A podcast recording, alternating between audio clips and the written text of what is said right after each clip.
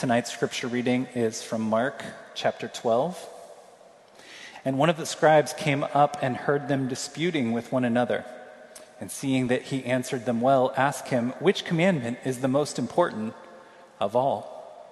Jesus answered, The most important is, Hear, O Israel, the Lord our God, the Lord is one. And you shall love the Lord your God with all your heart, and with all your soul, and with all your mind, and with all your strength. The second is this You shall love your neighbor as yourself. There is no commandment greater than these. We thank you, God, for your word. You may be seated. Once again, good evening. We're glad that you're with us tonight. Uh, every few weeks, we have a more a cappella worship set uh, for a number of reasons, but one of them being that we can hear one another praising God and the Spirit can move through that. So, thanks to Steve, who is our creative arts director at Grace, for, for leading us tonight. Our prayer tonight is that the Spirit would continue to speak as we open up the Word together.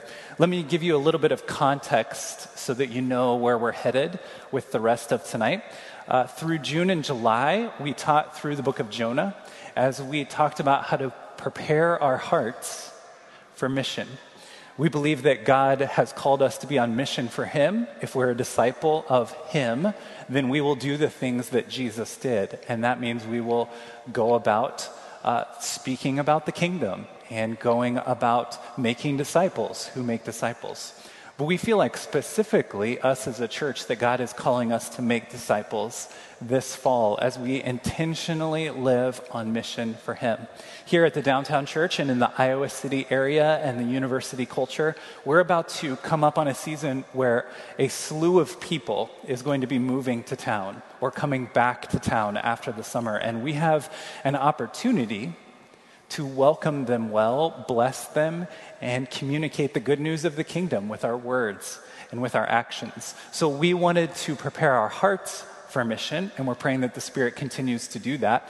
But for the month of August, we are going to take some time to talk about how to prepare our hands and our feet to be on mission as well. We need our hearts to be aligned with the heart of God, but then we also need to learn the skills with our hands and our feet in order to be about the mission.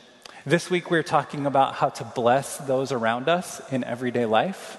And next week, we are going to have a missions emphasis Sunday where we talk about how to do global missions. So that's where you find yourselves tonight. Tonight's sermon is a little bit different. It's a little bit more like an equipping or a training, but the idea is that we would be submitting our bodies and our hands and our feet to God's word and what He has called us to. So, would you pray with me to that end? God, we offer up our hands and our feet tonight. God, we pray that your Spirit would do a work in our hearts, but also in our hands and our feet. As we believe in who you are and we believe what your word says is true, we pray that that would overflow to our hands and our feet and that we would be obedient to you and that we would offer our bodies as a living sacrifice, holy and pleasing to you. God, thank you that our physical bodies matter and people's physical situation matters. And God, you're calling us to live for the kingdom come, but you have put us here in this world right now.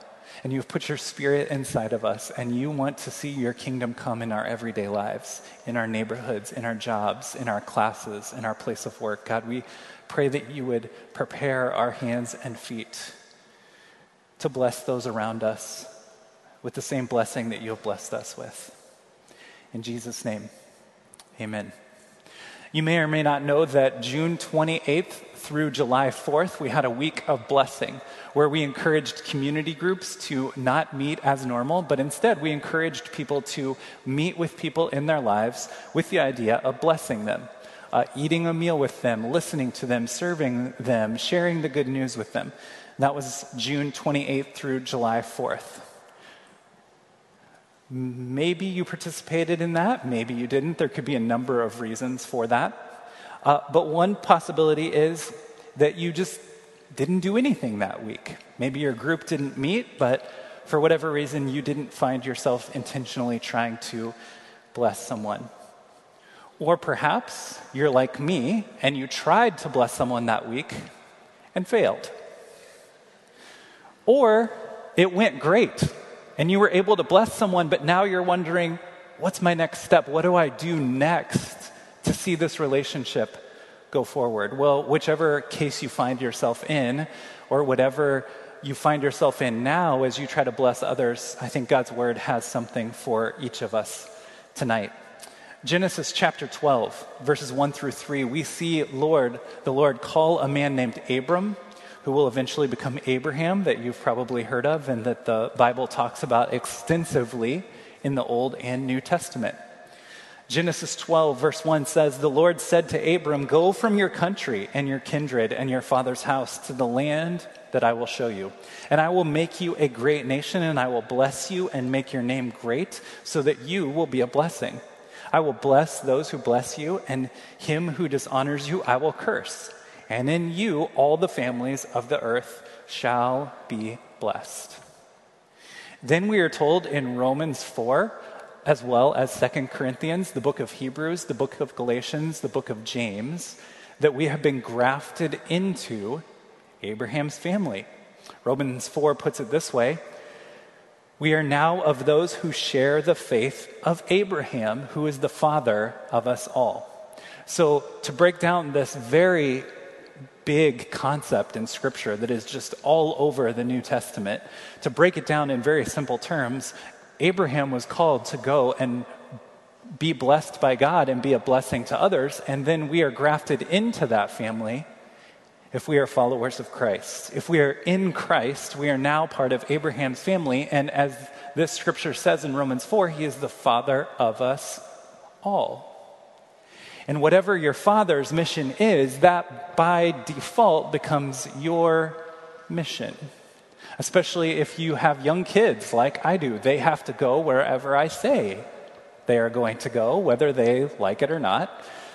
We are grafted into Abraham's family, and he is our father. And if he is blessed by God and called to be a blessing, we have the same calling on our lives. We're called to bless the world. And I think that we can all agree that the world needs God's blessing. The world needs what God has to offer them. The world needs what Abraham offered to us, and that's new life in Christ. You may have heard before that the word blessed in the New Testament means happy. Um, and that's not entirely accurate. It doesn't capture the full meaning of the word. When we see the word blessed in the New Testament, it means that someone is happy, but more importantly, that they are changed. And they are fortunate to have received from God. That's the Greek word that we find when we read the word blessed. Changed and fortunate to have received from God. This is what we need in our lives. This is what we talk about when we talk about the good news. And this is what our world desperately needs. They need their fortunes changed by the good news of the gospel. 1 Peter 4 14 puts it all in one verse for us when it says, If you are insulted for the name of Christ, as Steve talked about, as the apostles were imprisoned, they were facing physical danger for following Christ. It says, If you face that danger, that persecution, you are blessed. There's the word we're talking about. You are blessed because the Spirit of the glory and of God rests upon you. This verse is telling us that what it means to be blessed is to share in the glory of God because the Spirit is in you. That's what it means to be blessed. If we have been blessed with the Spirit and the glory of God, and God has not taken us home into ultimate glory yet, then He has a mission for us while we're here, and it's t- to take that good news, that good fortune, that little bit of glory, and to share it with others. This is what the human heart needs, and if we are in Christ, we've got it. And God is asking us to share it with others. So we have decided as a church that a simple way to learn some skills with our hands and feet of how to do this blessing and how to do a lifestyle lived on mission for God is in a simple acronym called BLESS. This is not an acronym that we came up with as a church. It's a, a, guy who is a pastor and also a teacher on living on mission, and he came up with the acronym. We resonated with it as a church, and so we stole it. So, um, we are going to go through this acronym tonight because you've heard it said. Your community group leaders have been through this same training that you're about to go to through, and now we want the whole church to know. So, as we say bless, we know both biblically what we're talking about, but also our vision as a church. Before I get into each letter of the acronym, which we're going to teach through the rest of tonight, a couple of other disclaimers. First, this is not a checklist. This is not a checklist where you go through and it's like if I do each one, then I'm a good Christian, then Jesus will like me. No, that's not the good news of the gospel. We don't have a checklist. We don't have the good news of a checklist to pass off to the world. For some of you, a checklist is good news. You just love making those little checks to make sure that that thing is done and it strikes through. And I'm making eye contact with some of you because I know you and I know this gets you excited. You just love making that check mark. But the good news that we have to share with the world is not that because of Jesus, we can check off the spiritual checklist, right? So, this is not a checklist that will become a new righteousness for you or for our church. Another disclaimer is I would encourage you, as we go through this, to think very specifically. Pray that God would give you names of people that He wants you to bless. Pray that He would give you context in which for you to do this let's make sure that we're taking this out of the abstract and out of the classroom and we're taking it to the lab and we're doing it. So I want to encourage you with that as we get started. So, first, it'll be up on the screen. Um, if, you're take, if you're taking notes tonight, it might be a good idea to make sure you, you capture what we're going for here, but be up on the screen as well. So, B in bless. The B is begin with prayer. We must begin with prayer. There's a biblical reason and some very practical reasons. The biblical reason is that Jesus always began with prayer. In Luke 4, we see that Jesus prayed even before he went into the desert and was tempted by Satan. In Luke 6, we see that Jesus prayed before he picked his disciples and commissioned his disciples. We see Jesus pray, going off early in the morning to pray. The disciples looking around, where's Jesus? Well, he's off praying. He took his disciples aside and taught them how to pray. Jesus is constantly praying. And it's a pretty good rule of thumb that if Jesus needed to pray, you need to pray. If Jesus needed wisdom from the Father before he picked his disciples, then we need to begin with prayer. Look at the church in Acts. The book of Acts gives us a pretty good description of what the early church looked like. Just do a word search for the word pray or prayer and see how it shows up so often in the book of Acts. They prayed as they waited for the Spirit to come. It says they were devoted to prayer. They thanked God that they were worthy of being persecuted, as Steve said earlier. They prayed for Paul while he was in jail. They prayed and then they appointed elders. They appointed deacons so that the elders could pray even more. So, why should we begin with prayer? First, it's biblical. It's how we see God's Spirit move among the church as the church prays. The second reason is highly practical, and there's three quick subpoints here of why to begin with prayer. First is for your own heart. Our own hearts need to begin with prayer before we go out and try to do great things for God. We need to pray that our heart is where it needs to be. We need to pray that we're not doing it to earn our righteousness. We need to pray that we're not doing it to look good in front of other people. We're not, we need to pray that we're not doing it so that people will like us and will be seen as a good person. We need to begin with prayer for our own hearts. Because just as we talked about as we went through Jonah, it was easy to point the finger at Jonah. It's easy to point the finger at the dumb disciples sometimes, or the Israelites, or all these people that don't get it, quote unquote. But far too often, I'm the one who doesn't get it. I'm far too easily amused. I'm far too easily prone to my own comfort. I'm far too easily swayed by my own emotions and my own little kingdom. So, first, we pray because of what's in our own heart. Second, we pray because you can't save anyone. You cannot save anyone. Your perfect gospel presentation or your perfect demonstration of the gospel cannot save anyone.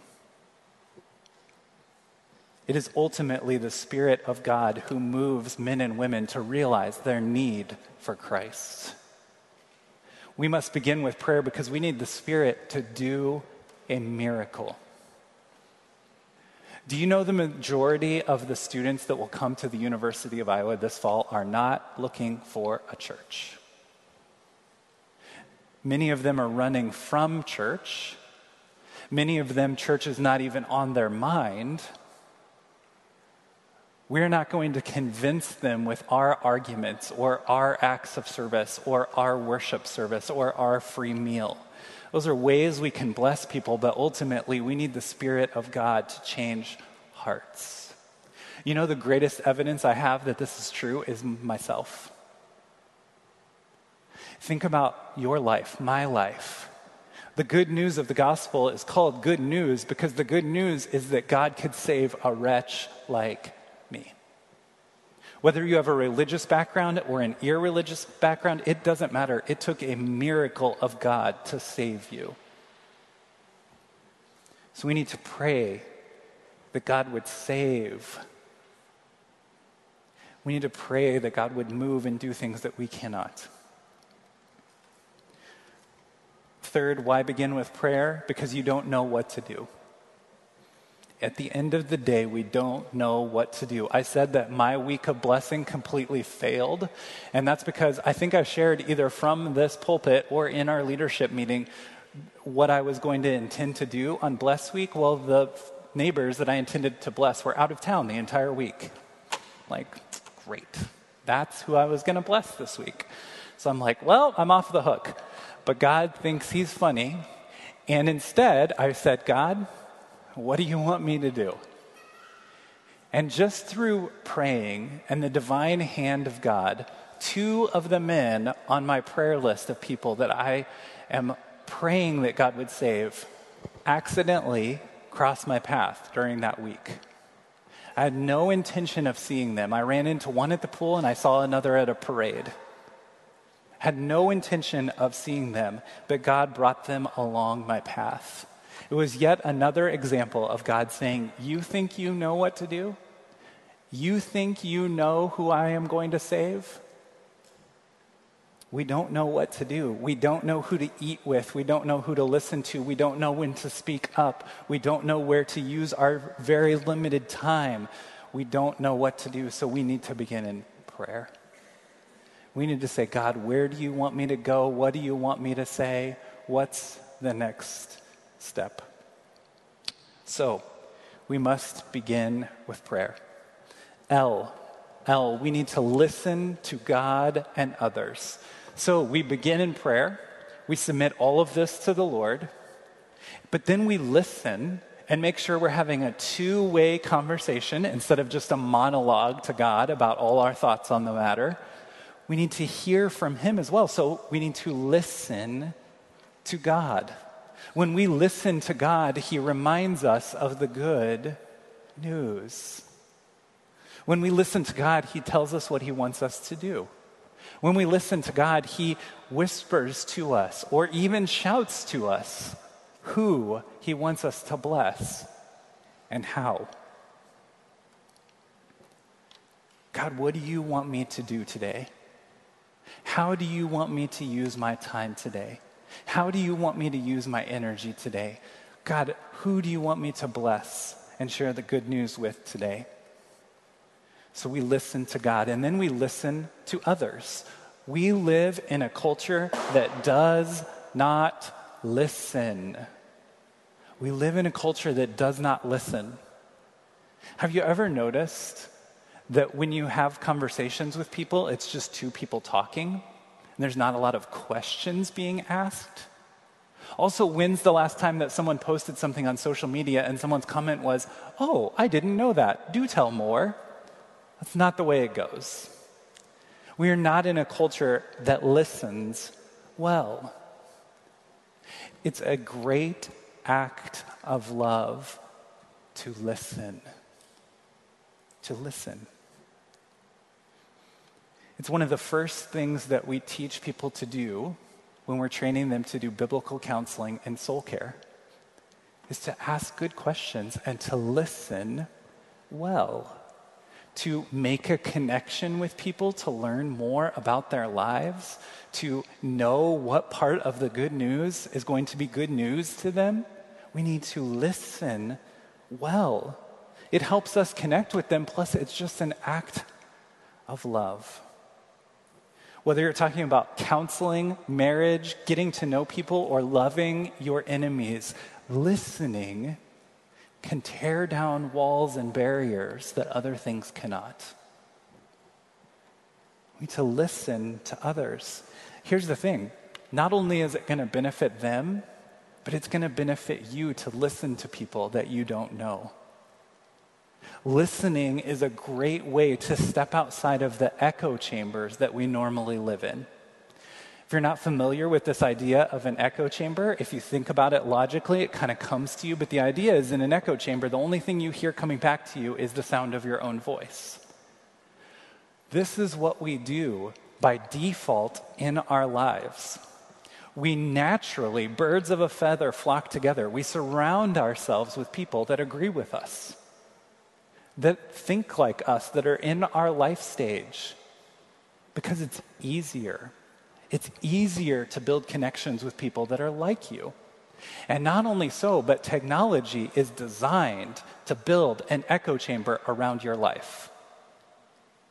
The algorithms are training your technology and your social media to create an echo chamber for you so you see more and more things that are like you and that you like.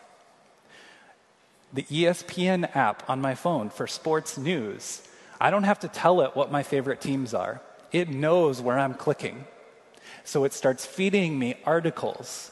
And one day I'm like, oh, there's sure a lot of news about the Pittsburgh Penguins. I wonder what. Oh, it knows me. It's learned my tendencies my app on my phone has created an echo chamber for me to where I don't think any other hockey team exists except the one I root for.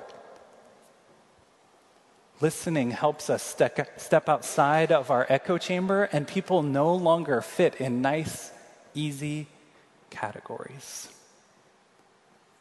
Then we start thinking about people based on their first name instead of a broader category.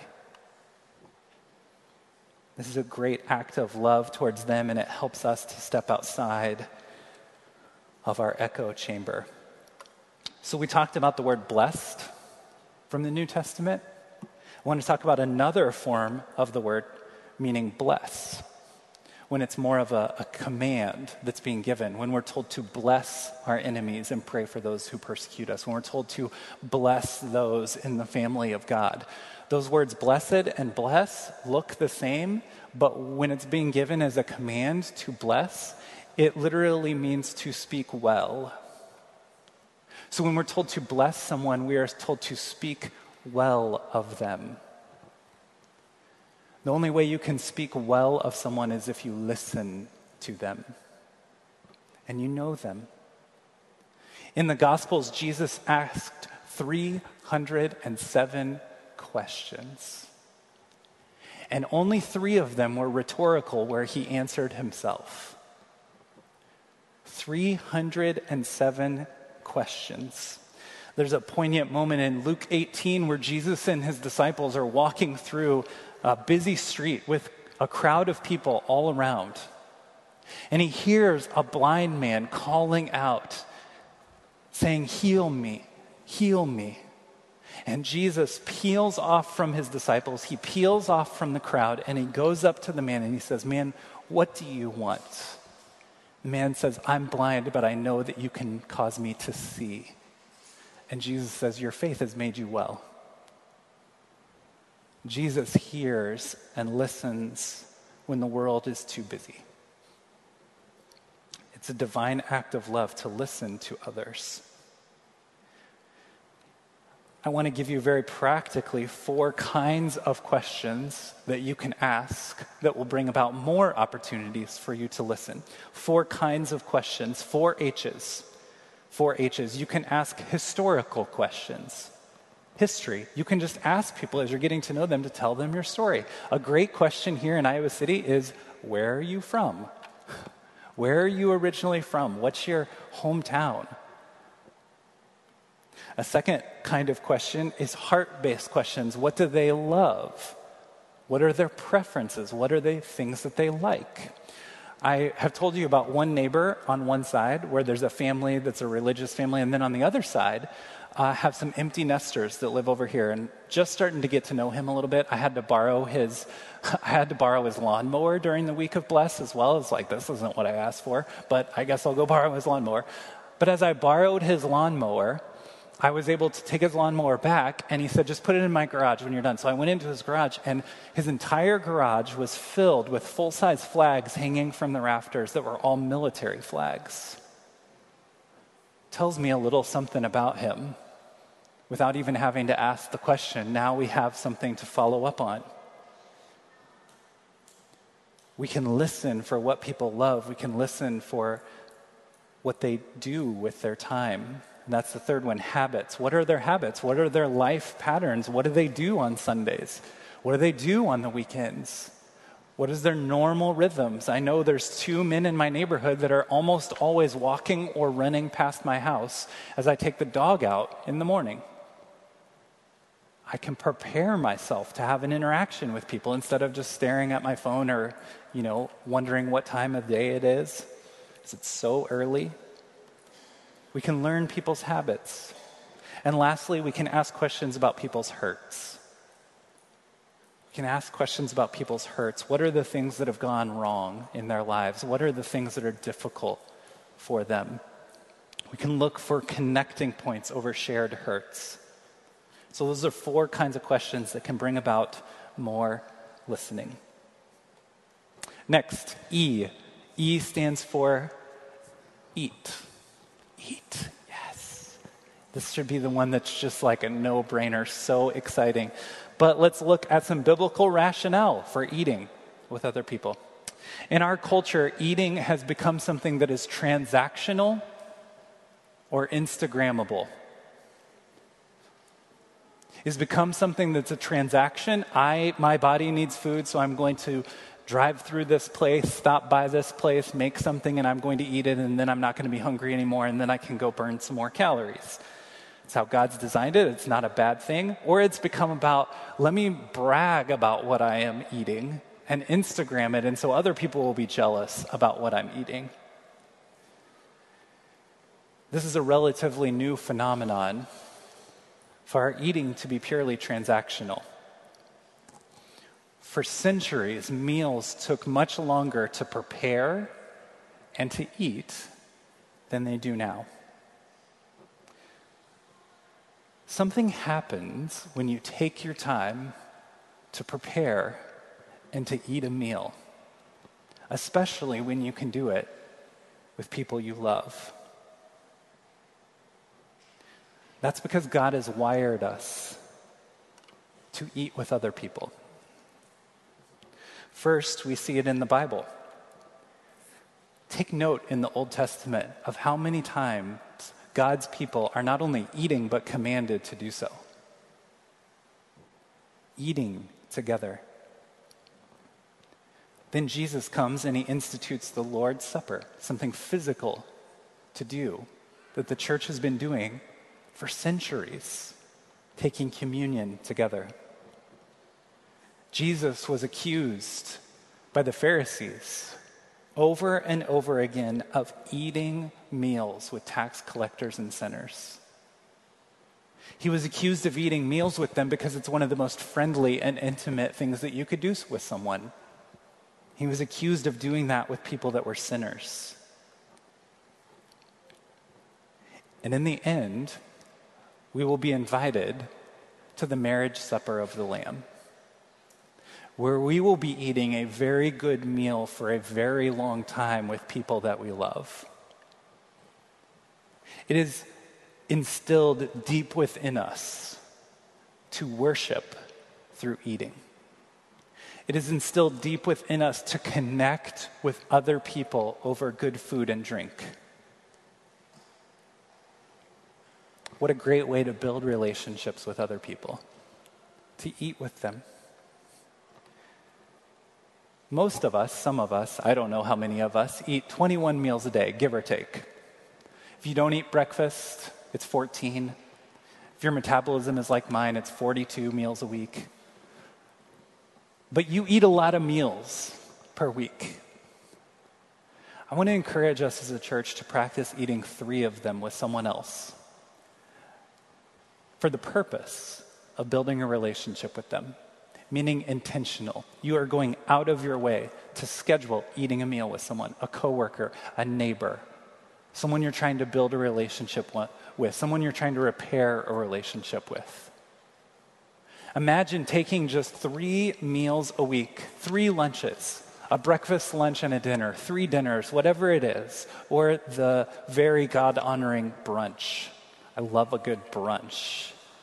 Imagine taking three meals a week and using them just to ask someone else about their life and then listen to them and build a relationship with them.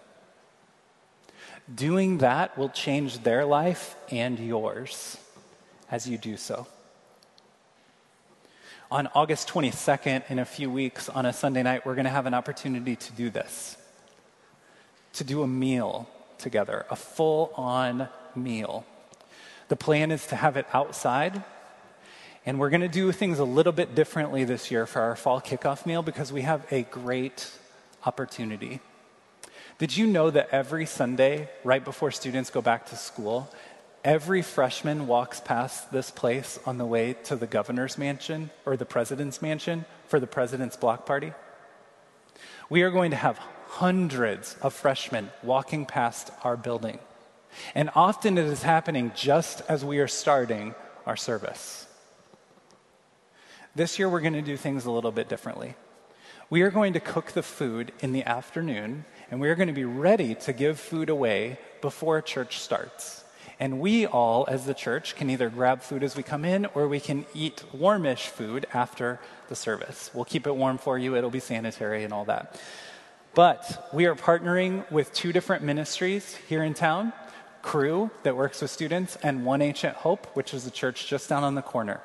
And any student that fills out a spiritual interest survey for Cru is going to get a card that gets them a root beer float at One Ancient Hope and gets them a meal here at Grace. They're expecting 300 to 500 students to fill out this survey.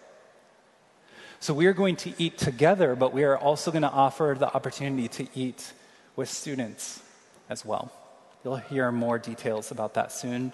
We're really thankful that God has brought that opportunity across our path. The first S in bless is serve. One of the biggest barriers to people understanding and believing the good news of the gospel is their own pride. Just like for you and me, our pride keeps us from understanding and believing the good news. Something that can really kill our pride is needing to ask for help.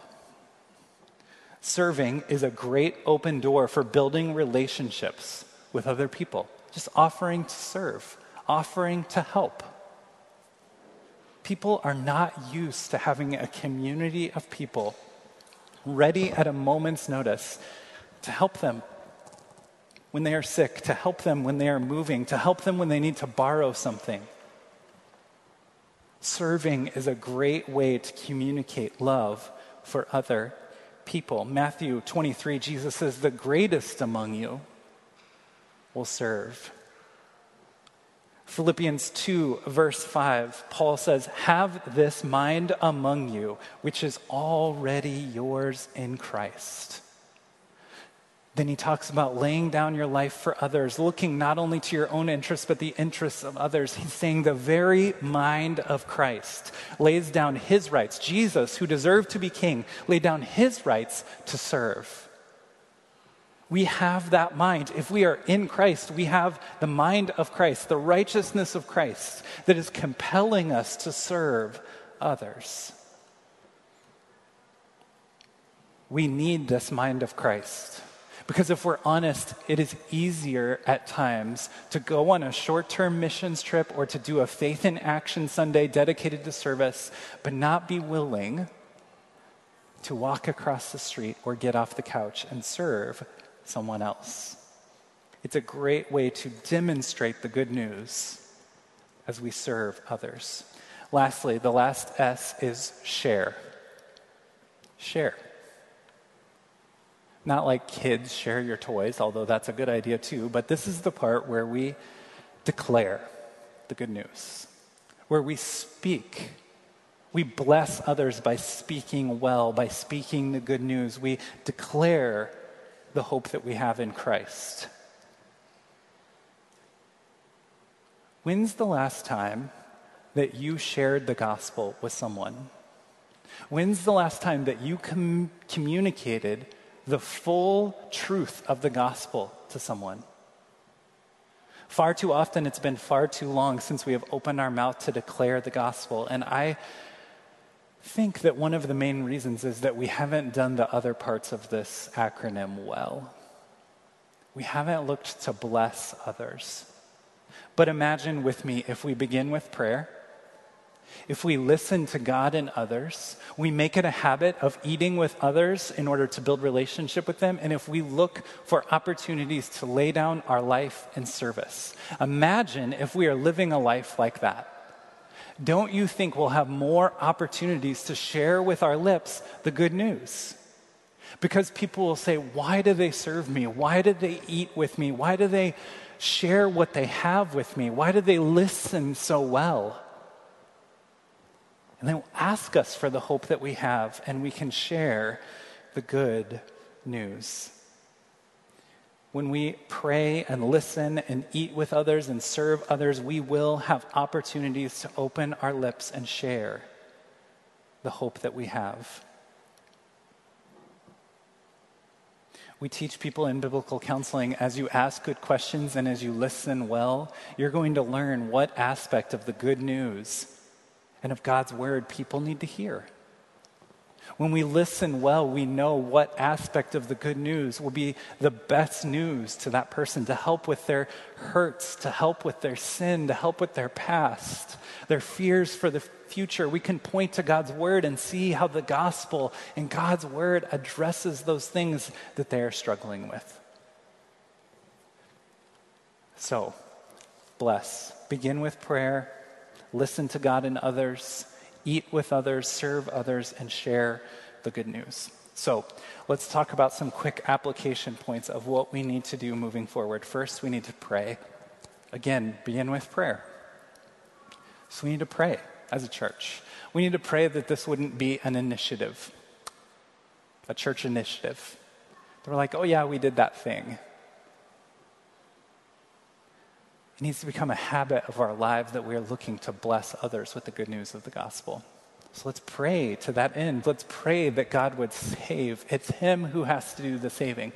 Let's pray that God would lay specific people and specific circumstances and specific opportunities on our heart that we would know how to bless others.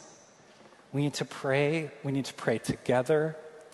We want to make it a regular habit as a church that we are crying out to God to save people in our lives. In your community groups, let's make this a habit that we're just, who are we praying for? Share who we're praying for, and then let's ask one another, hey, how's it going with that person? Have you had opportunities to eat with them, share with them, serve them, listen to them? Let's have a prayer list of a few people that we're praying for. You know what happens when we start praying that people would be blessed by God? We start looking for opportunities to bless them. God has laid it on my heart to be praying that the 106 countries represented at the University of Iowa that send students here, that one from every nation would be saved. You know what happens if we pray for that as a church? As you meet people that are from another nation, you're more inclined to serve them, to bless them, to get to know them, because you're actively a part of what God is doing. You're actively working as a part of His kingdom. When we pray, it moves the hand of God, it changes our lives, and it saves lives. Second, make a plan. Make a plan. First plan is in the next 24 hours, make a plan. Let's write that down. That's the first part of the plan. In the next 24 hours, before you go to bed, tomorrow night, Monday night, you're going to put a plan together on paper of how you are going to look to bless others. Some components of that plan could be a prayer list.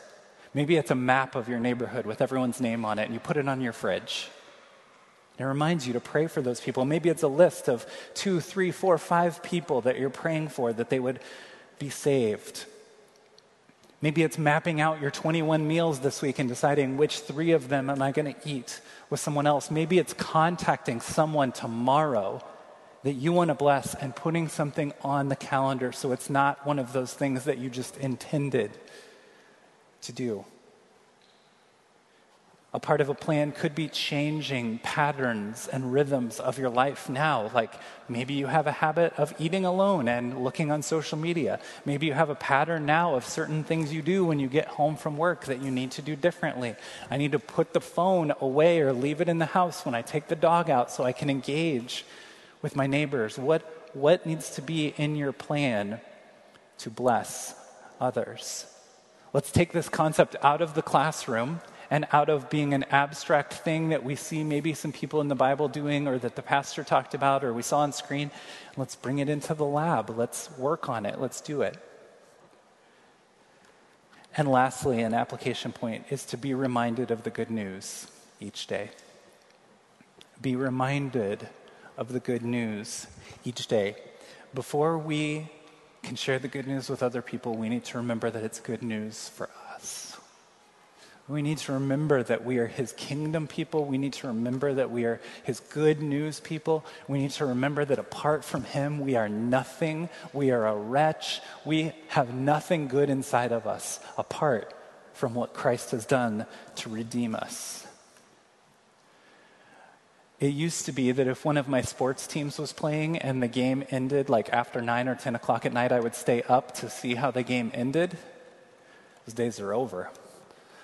I fall asleep routinely while my sports teams are playing, especially when they're playing on the West Coast and the, the tip off or the first kick is like 9 o'clock at night. Like, yeah, I'm not making it through this game. So I'll fall asleep. What's the first thing I do when I wake up? It's to see the score. Did my team win? I'm looking for some good news. And it's really a bummer way to start your day when you see that they blew it and they lost. I'm looking for good news. I'm looking for something to pick me up and start my day right. That's what God wants to do in His Word. That's what God wants to do through His Spirit and His people. He wants to remind us each morning I have won the battle for you today. I'm going to provide everything you need. I am your righteousness. I stand before the Father interceding for you. I've sent my Spirit to live in you. Jesus reminds us each morning of the good news that we have to start our day. Take your anxiety to Him. Take your fear to Him. Take your anger, your lust, your addiction, whatever it is, take it to Him and be reminded of the good news. Listen to Him. Read and believe and memorize and obey the scriptures. Pray for yourself, pray for others. Take your sin to Him, your suffering to Him, and each morning receive and believe the good news so you have good news to share with others. Can we take a moment and begin the rest of our week in prayer.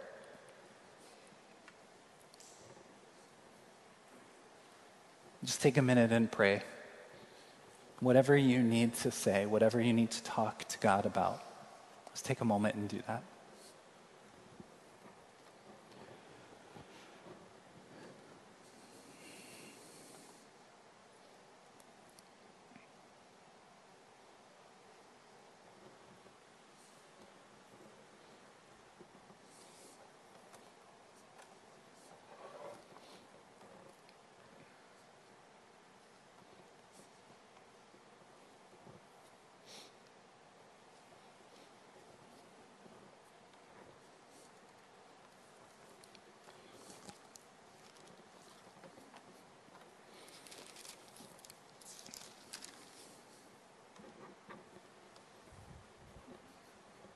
Father, we pray that you would guide our steps. We pray that this would not be about a church initiative. We pray that it would not be about our glory or people thinking well of us.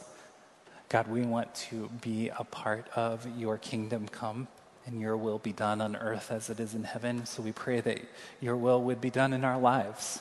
We pray that your will would be done in our church. We pray that your will would be done in our community. We want to see more of your kingdom come in this world. We want to share with more and more people the good news of the kingdom. God, remind us as your people what the good news really is. God, there are some here tonight that the good news doesn't sound like good news to them right now. Maybe it's lack of faith, or maybe it's shame, maybe it's suffering. God, would you remind each of us what the good news is? God, would you remind us what you have done for us in Christ Jesus? God, would you remind us that while we were still sinning, Christ died for us?